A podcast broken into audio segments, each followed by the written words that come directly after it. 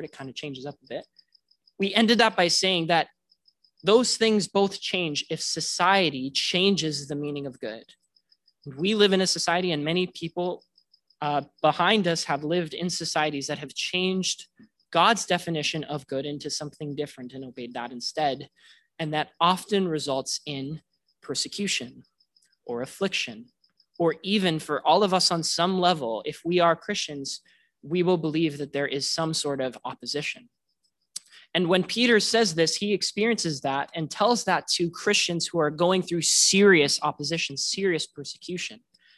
And the point that he wants to push them to, at least in verse 14, before he even considers the suffering and before we consider the suffering, is he wants to point them to the greatest benefit and the starting place of a Christian worldview. And that is the idea that you are blessed. I think the best way that we can start understanding this process of developing worldview is to start with this meaning of blessed. And so, if we're going to understand the meaning of blessed, there's at least two things that it means. I'm going to lean a little bit, so don't make fun. The first meaning of the word blessed is just happy. It's very simple. It means to be happy or to be fortunate. And the Bible uses that term very constantly to explain happiness in Luke chapter 1, verse 45, at the very beginning of the Bible, there's a meeting between Mary, the mother of Jesus, and her cousin, Elizabeth. And Elizabeth is pregnant with John the Baptist, and Mary, the mother of Jesus, is pregnant with Jesus. And when they meet together, and they both understand the kind of revelation they've both been given, the angels that have visited both of them for Elizabeth, her husband, Zacharias, and then for Mary herself, they both have a kind of excitement. And in an exclamation of that excitement, Elizabeth says to her sister, uh, to her cousin, "Blessed is she who believed that there would be a fulfillment of what was spoken to her from the Lord." What she's saying is the reason I'm happy is not just because I'm seeing you, because I'm seeing someone who heard the word of the Lord and believed it. And the point that they're trying to make there, and the point that's so helpful for us is the foundation of a Christian is that you are supposed to be happy. The news of the good news is good news. And the whole point of everything that the Bible is pointing towards is a general consideration of your contentment and your comfort. And when people are blessed in the Bible, they're people who recognize that and they have good reasons to recognize that. I want to make sure I got the right verse here. I do. Matthew chapter 13, verse 16 Jesus is talking to his disciples, and he explains to his disciples that there are many people who will not have a Christian worldview. He explains them as people who have eyes that do not see and ears that do not hear. But when he turns to his disciples, he instead says, But blessed are you, for your eyes do see and your ears do hear. And Christ is making a very similar point as Elizabeth is, which is that it is a very good and happy and joyful thing that you believe the Bible. That's one of the greatest things that I hope that we can explain to you, at least in this ministry, is that it is a good and enjoyable thing to be a Christian. And both of those meanings of blessed actually get to the other meaning of blessed, which is that being blessed just doesn't mean you're happy in an emotional sense. It means you have a certain understanding, which the consequence of is happiness. There's a message that is good that results in joy. The understanding of that is that blessing means privileged favor. It means you are the recipient of privilege. It is the kind of joy that you would have in knowing someone who is powerful and good. And in a general sense, it means being happy that you are approved and solidified and good with God. And this is the term that usually shows up in most of the Bible. In Luke chapter 11, verses 27 and 28, there's a very interesting short exchange between Jesus and a crowd. As he's teaching, there's a woman in the crowd, and she yells out, Blessed are you whose mother, uh, let me actually, uh, let me quote it directly. Blessed is the womb that bore you, and blessed are the breasts at which you nursed. Basically, while he's teaching, a woman yells out in the crowd, It must have been awesome to be your mom because she had a child who never ever sinned. Now, if you talk to any of the many parents that are here at this church, you would tell them that wouldn't one of the greatest things you could ever experience having a kid who never did anything wrong? Maybe your parents ask your parents, wouldn't it be great if I never did anything wrong? And they probably say that's one of the best things I could ever think of. But when that woman yells that out to Christ, he responds to her. And what he says is, Blessed rather are those who hear the word of God and keep it. What he says is, It would have been nice to be a mom or a dad who had a child who never sinned. But what's even better than that is having the ability to believe in the truth and to do the truth. What he's saying is even the belief in something like a Christian worldview isn't like shopping through the worldview shop and starting to pull things off and consider them and, and then walk by and just determine which one you want to pick. What he's saying is it's like the grocery store clerk coming and saying, This is the best product in our store, here it is. And determining a Christian worldview is so similar in the fact that this is God giving you a worldview. If you believe it and if you have the ability to keep it, that means you've been the privileged recipient of the goodness of God. Another very interesting exchange happens along these same lines at the end of the Gospel of John, in John chapter 20, verse 29. After Jesus dies and rises again, he presents himself to the disciples. And while many of the disciples are excited, one disciple, Thomas, is not excited because he doesn't, in fact, know or believe yet that this is Jesus Christ. He's skeptical. And so, what Jesus does is he comes to them and he offers up his hands and he shows Thomas the scars on his hands, proving, in fact, that he was crucified and he did rise again. And Thomas, absolutely awestruck at this, looks at him and says, My Lord and my God. And Jesus responds to him have you believed because you have seen me? Blessed are those who have not seen me and yet have believed.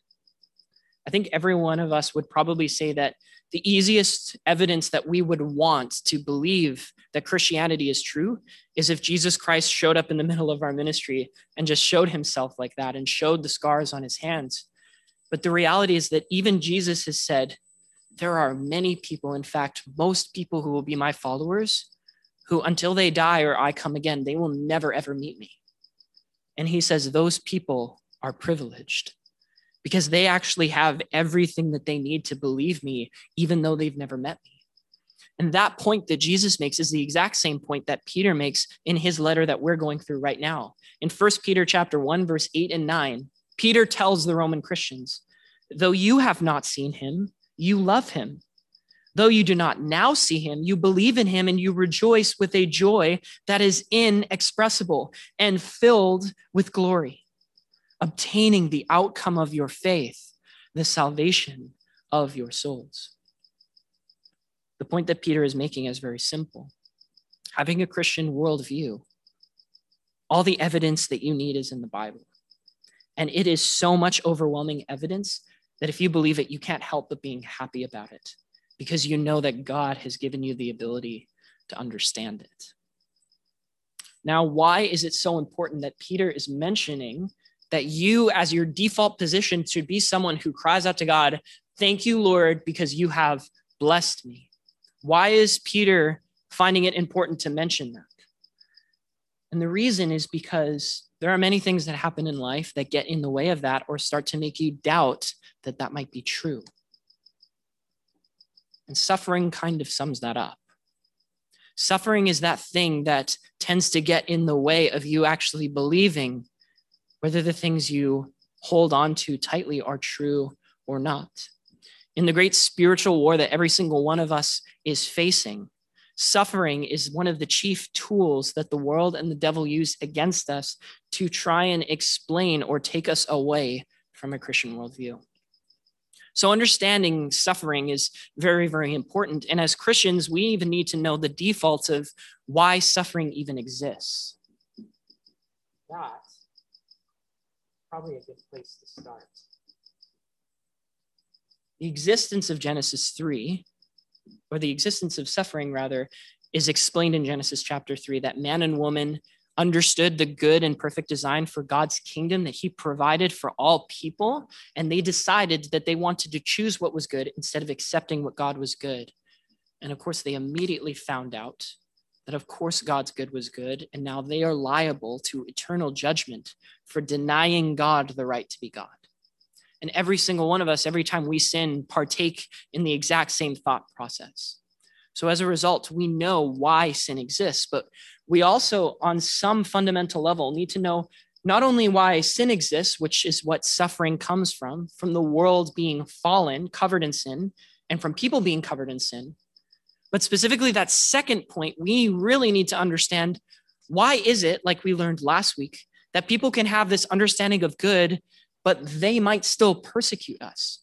Why is it that the world so often shows opposition to a Christian worldview that somewhere in their heart they know is good. Christ explains that. It's actually a very important point for him and one of the last points he makes to his disciples.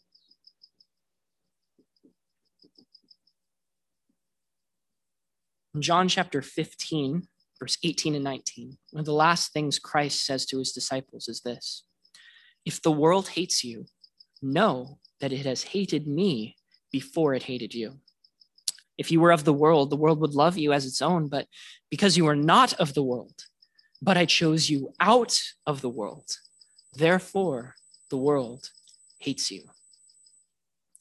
I think you guys have probably gotten used now to the fact that I use war analogies pretty often, but the truth is that it's a massively important part of world history and it explained and defined a lot of things that we do now. Now, in the after the two wars happened, there was about a 50 year period in the world's history that was called the Cold War. It was called the Cold War because lots of people didn't actively fight each other, but enemies were different countries were enemies with each other all over the world. And in that 50 years, the biggest thing that every single country was worried about were spies. Spies seemed to be everywhere. One country would send one of their agents to another country, and they would pretend to be a citizen of that country but really they were observing everything around them, especially in the government, getting information, and then giving it back to their real country. And because of that, of course, the government needed to take steps to try and find these spies in their country. But what it did was every single person in every country became paranoid and fearful.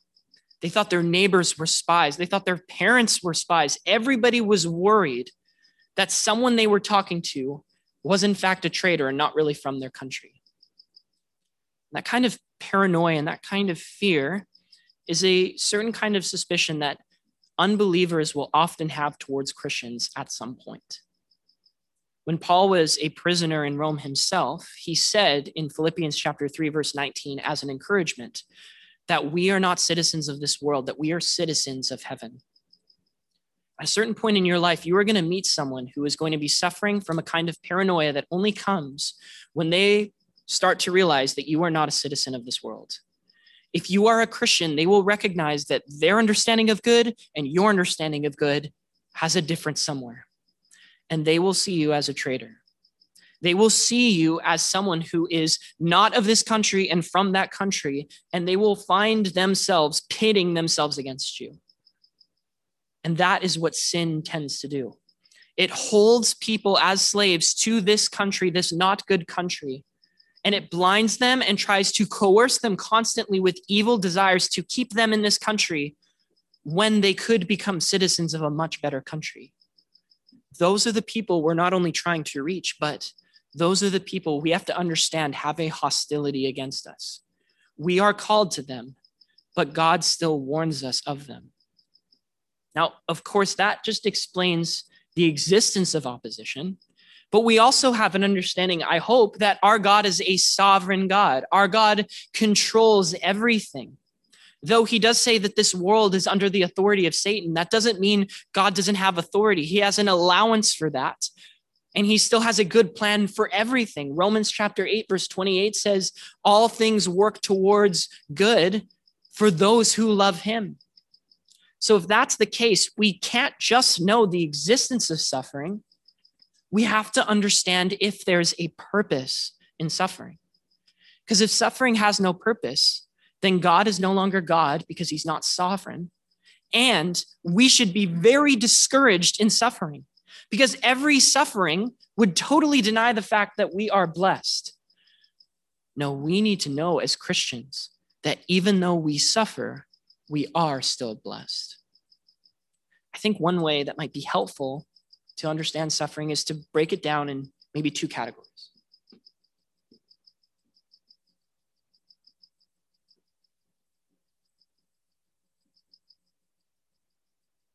I want to break down suffering into what we assume about suffering and what we know is true about suffering. Because the reality is that many of the biggest questions that come at people from the world and even come from us is actually not because we understand suffering, but we think we understand suffering. We assume it is true. And if we start to correct some of those assumptions, we can start to have a better understanding of where suffering works in a Christian worldview. Let me throw an assumption in your direction.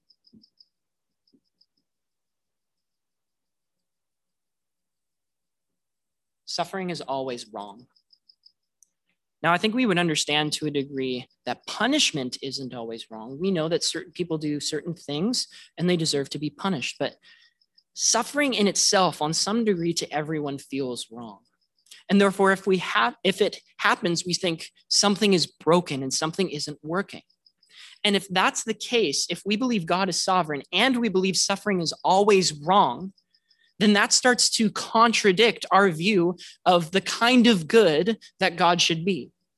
If you believe suffering is always wrong, that usually results in questions like if a good God exists, why is there suffering in the world? That question comes from an assumption that any suffering that happens ever is wrong.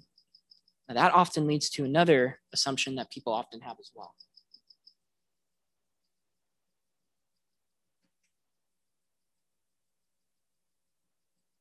Assumption is that people are undeserving of suffering. I think to a degree, just like we thought when suffering is always wrong, that we would say lots of people might, quote unquote, deserve to suffer. Maybe we don't think that people deserve the death penalty if they do a certain crime, but we would probably admit that they need to serve some significant jail time. But that starts to be more complicated when you start thinking through something like this. Imagine you knew an adult and you knew them in the hospital while they were suffering from a terminal illness. And the more you started to get to know them, the more good you realized they were. And I'm talking about someone who's not a Christian, someone who, from the day they graduated high school, moved to another country and started planting orphanages. They started helping people whenever they could. They helped the little old lady cross the street, and they helped the old man across the block get his groceries from the store. This person's whole life seemed to be defined by good acts and even though they're not a Christian, it seems like God should do something good for them. But instead, they get a terminal illness, and suddenly they're sitting in a hospital bed talking to you, waiting for them to die six to one, six months to one year. That person we would not assume deserves suffering.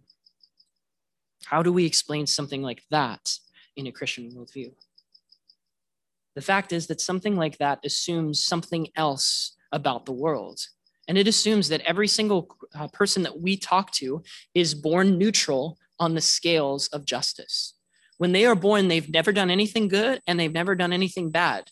And all of their good works work towards one side of the scale. And the heavier and heavier that side of the scale gets, the more good that God should do to that person.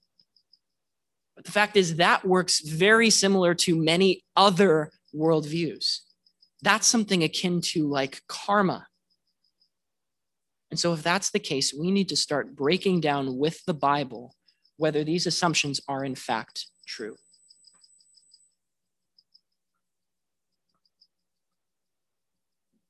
The fact is that we as Christians cannot believe that people are undeserving of suffering. Romans chapter 3 makes it expressly clear that every single person has fallen short of the glory of God. We know from Genesis chapter 3 that every single person has decided at some point in their life that it is acceptable for them to be God and for God not to be God. And if that is the case, we need to be honest to people when we explain to them the severity of eternal judgment. Let me put a picture before you And I want to see how you think about this. And it might start help getting into the truth aspect of suffering and away from some of our assumptions. This week, I was listening to a panel of Bible teachers, Bible teachers I respect, and they were answering questions at a conference to try and help these people have a better understanding of Christianity. And one of the questions that was read to them was a gentleman with this question. He said, I am trying to reconcile the death of my adult son, whom I believe not to be saved, with my Christian faith. How do I deal with my anger toward God in this long, dark night of the soul? The question he was asking is very similar to our assumptions of suffering. If God is good, why does suffering exist? He's asking, if God is a good God, why did he allow my adult son to die before what I would say his time? Listen to the response of the man, and I want you to tell me if that seems harsh. The Bible teacher responded with this when he asked, What should I do when I'm angry at God? Repent and repent in dust and ashes. Crawl over glass in your repentance if you're angry at God. There's never been anything that's happened to you in your whole life, including this great tragedy, the most painful experience that could ever possibly justify being angry at God. I don't want to say that lightly, but take a second to think to yourself whether that response sounds harsh or not because that is a real scenario that most of us will come to in some way or form. Ask yourself in your worldview, does it make sense that people would be angry at God? Have you ever been angry at God? Have you ever found yourselves crying on your knees, trying to explain why the world can be so rotten so often and bad things can happen so much, and yet God somehow needs to still be good? While you have that idea in your head, a yes or a no, let me read to you the rest of the response from this Bible teacher. He said, There are 10 million reasons why God should be angry at you. God does not owe us a life without pain and tragedy. He's given us a life of grace and eternally immeasurable happiness. And any being who does that for us, 100% graciously, which means undeserved, can never righteously be the object of our anger, only our gratitude. These emotions that are coming from your pain will destroy you, and it has greater consequences than even the loss of the one that you loved so well. Understand that God does all things well, and when we accuse him of wrong and we are mad at him for it, then we don't understand who he is or who we are suffering exists and suffering originated because we wanted it that way. We wanted a world in which we could determine to be God and we were okay with the consequences. It might feel wrong to assume somewhere in our mind that suffering should happen to people. But the reality is that it exists and is proven its existence to us every single time we determine we want to define what is good instead of what God says is good. The question we then need to ask is not how do we end up with suffering in the world and how can we reconcile a good God with suffering, which is actually a better question to ask. The better question we really need to ask is how do we get any happiness at all? If we hate God and reject God every single day, why have we the lives that we have? Why do we receive any joy and any grace and any goodness? And it's because God has demonstrated his grace to us even when we were sinners. Every single second that we are living in this world not being punished by God is a grace towards us and a grace to many millions of people who are still in full rejection of him. But at the same time, we also need to understand correctly that just because we've become Christians, that doesn't mean we stop suffering either. Just like the Romans in Paul's day, we still suffer now, which means God must have a purpose for suffering. And as you go in the Bible, God is very gracious to explain to us beautifully and graciously and kindly that suffering does make sense in his world.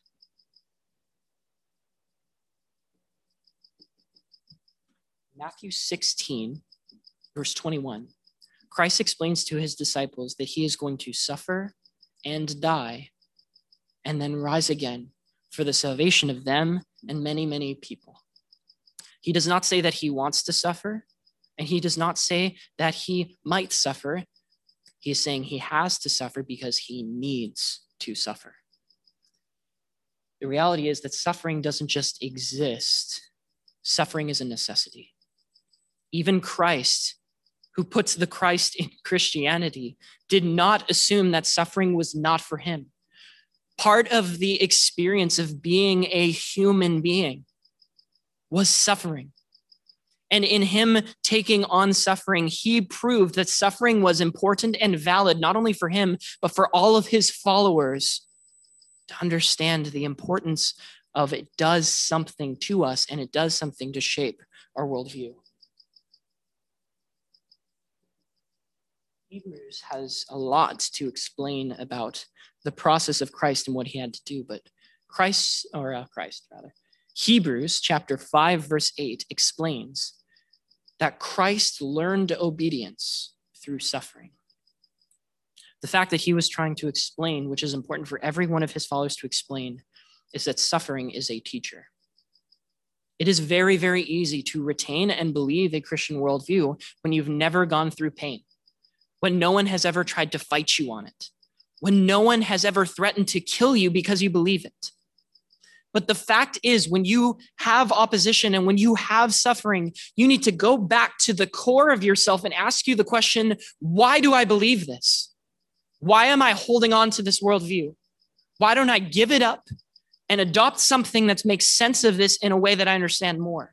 And the reality is that the next time you suffer after you've adopted some other worldview, that worldview will come crushing down.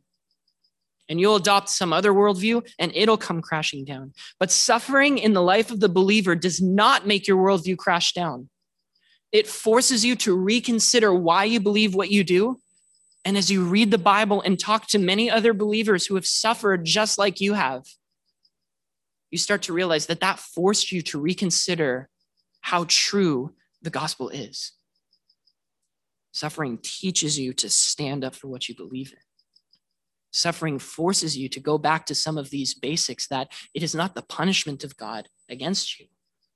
At the very least, it might be the discipline of God against you but in fact, it is his ability to refine you in fire. That he has provided a means by which you can go back to the core of yourself and determine do I believe this? And as you investigate, come out with the conclusion yes, I very much do believe this. That is at least one of the reasons why suffering is not only a reality, but it is a necessity. The verse that I love that talks about this is Hebrews chapter 8, verse 18.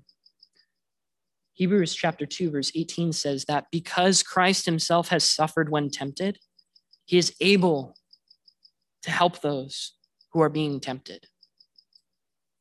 I don't know if you've ever met someone at school who's gone through something particularly traumatic, but it's very, very hard to talk to them about it. If you've ever talked to someone at school who did bad at a math test, it's usually pretty easy to say, hey, man, I've been there. I've also done bad at a math test and it sucks.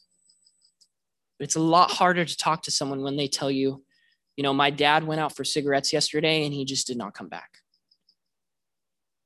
The reality is that what we really want to do in that moment is go and talk to somebody else and say, hey, I know you've gone through this. Could you talk to him about this? Because it's easier to connect with people who you've had similar experiences with. And when people have gone through tragedy, you want to find someone who's gone through tragedy and put them at them because they'll understand. They know where that's, they've been in that situation. The reality is that Christ has suffered more than any human being has ever suffered in this whole world.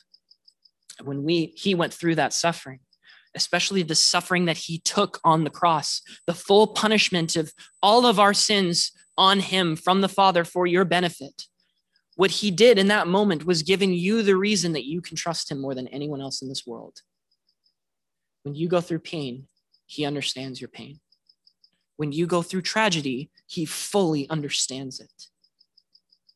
In that kind of sense, you don't only understand that you can empathize and lead other people to empathize with Christ, but you understand that Christ empathizes with you.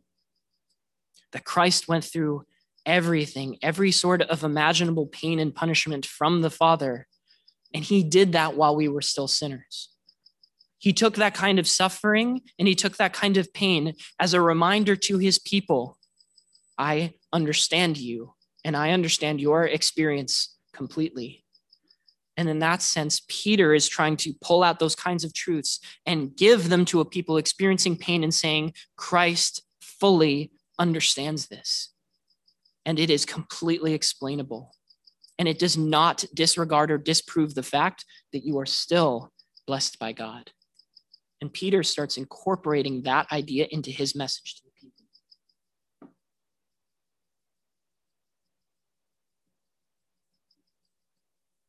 1 Peter chapter 2 verse 20 and 21 Peter says this For what credit is it if when you sin and are beaten for it you endure?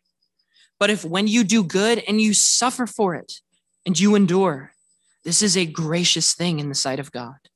For to this you have been called because Christ also suffered for you leaving you an example so that you might follow in his footsteps you know, I'm just thinking, even right now, this isn't in my notes. It's amazing that all of the philosophers in Greek culture knew that it was important to teach what they thought was true to their disciples. And the best way that they could do that was just make their disciples walk with them through everyday life and through all of their experiences. And the whole point was they were trying to make little them. Aristotle was trying to make little Aristotles, and Plato was trying to make little Platos.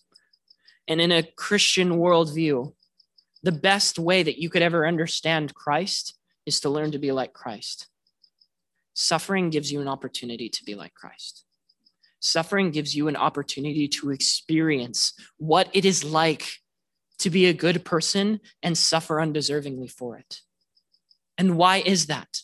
Well, consider how important that would be to proving a Christian worldview correct. When people around you see you suffer, as Peter says, not for ridiculous things, not for deserving things, not for you going to jail and say you're uh, suffering, even though you went to trial and were proven guilty of stealing a car. That's not the kind of suffering he's talking about.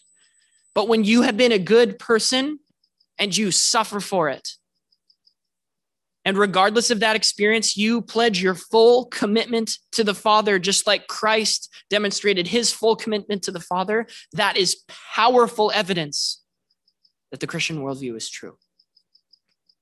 When people suffer and they stay loyal to Christ, that is an amazing testimony to people who have never had that kind of comfort in any suffering they've ever gone through. And when they have it, it's not just their words that are helpful to explain the Christian worldview, but it is their life that demonstrates the Christian worldview. And that's not a thing we're forced into do. The point that Peter wants to make is that's something we are very joyful to do.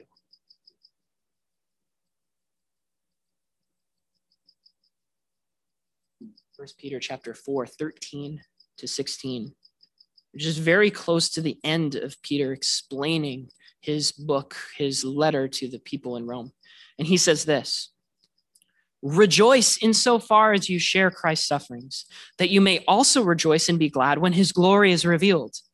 If you are insulted for the name of Christ, you are blessed, because the Spirit of glory and of God rests upon you.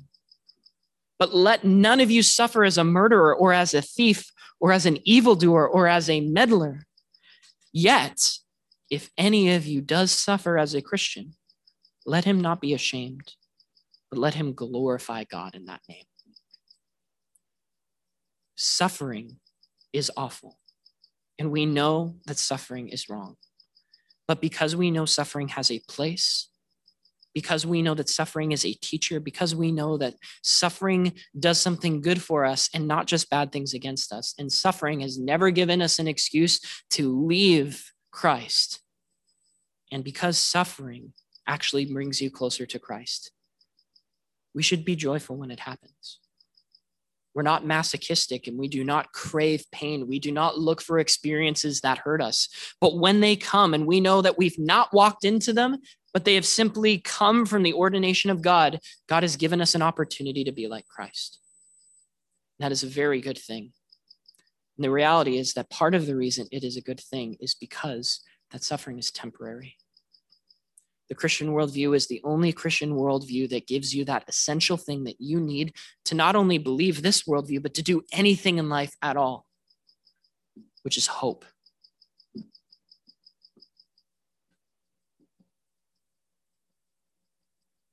James chapter 1, verse 12 explains that trial is understandable and makes sense and is totally possible for a Christian to get through because it's temporary. Any trial that you are going through, or any trial that you know someone is going through, will end. In many, many cases, it will sometimes end in death, whether yours or people you know. But the reality is that we are walking away from this temporary world full of sin and walking into a world without sin with a Christ who loves us and has prepared an eternal place for us. And the Bible gives us every single hope in the world that that is a legitimate reality to hope in. That is something that we can totally find comfort in. James 1:12 reads this way: Blessed is the man who remains steadfast under trial, for when he has stood the test of time, he will receive the crown of life, which God has promised those who love him. God has given you the strength to get through any means of suffering in this world. And that suffering is actually going to shape your ability to receive and believe in the Christian worldview. It is supposed to help you mold it like Play Doh into something that resembles Christ more and more. And no matter what happens in it, it is temporary. The way I like to think about it is that suffering makes you homesick. It starts to remind you every time something wrong happens that this world is not the place for you. You have been designed after God, and our place is to want to be with Him and not in this world. But while we were here, no matter what happens, we are under the sovereign hand of God. And He has given us every reason to try and help other people walk out of that kingdom of sin and into the kingdom of the Son. And the important thing actually is that hope isn't just good for us. That hope is actually the first line of defense in explaining how good it is to be a Christian to other people. Hope is that necessary ingredient to make a defense for Christ. But that is what we'll learn next week. Let's pray. Heavenly Father, there is so much that we don't know about you. And there's so much suffering in this world that we hold on to and we allow it to give us doubts and give us heartache. And Lord, every time suffering happens, we know that it's wrong. We know it's against your design.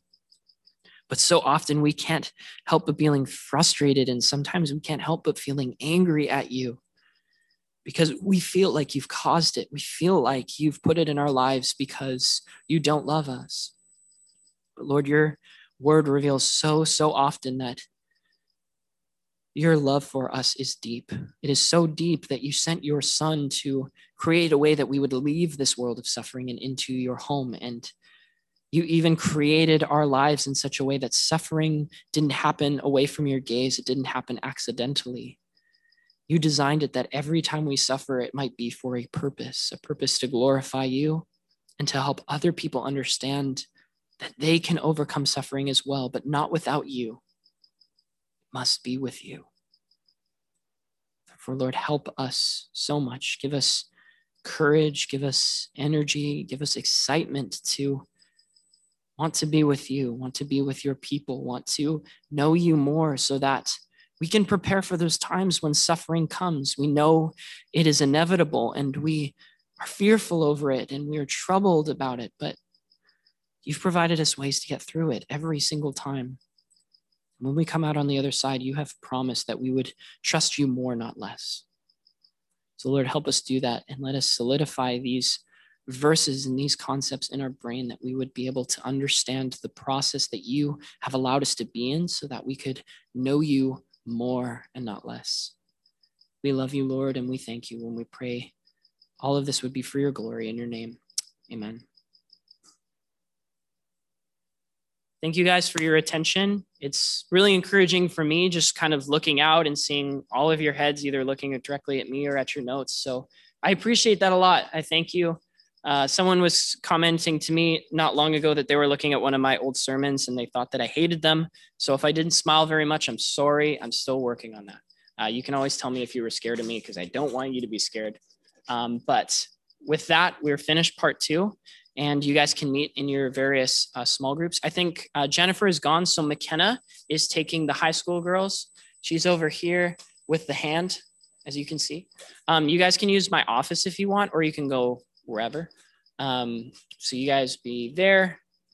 High school boys, junior high girls, or junior high girls, junior high boys. Break.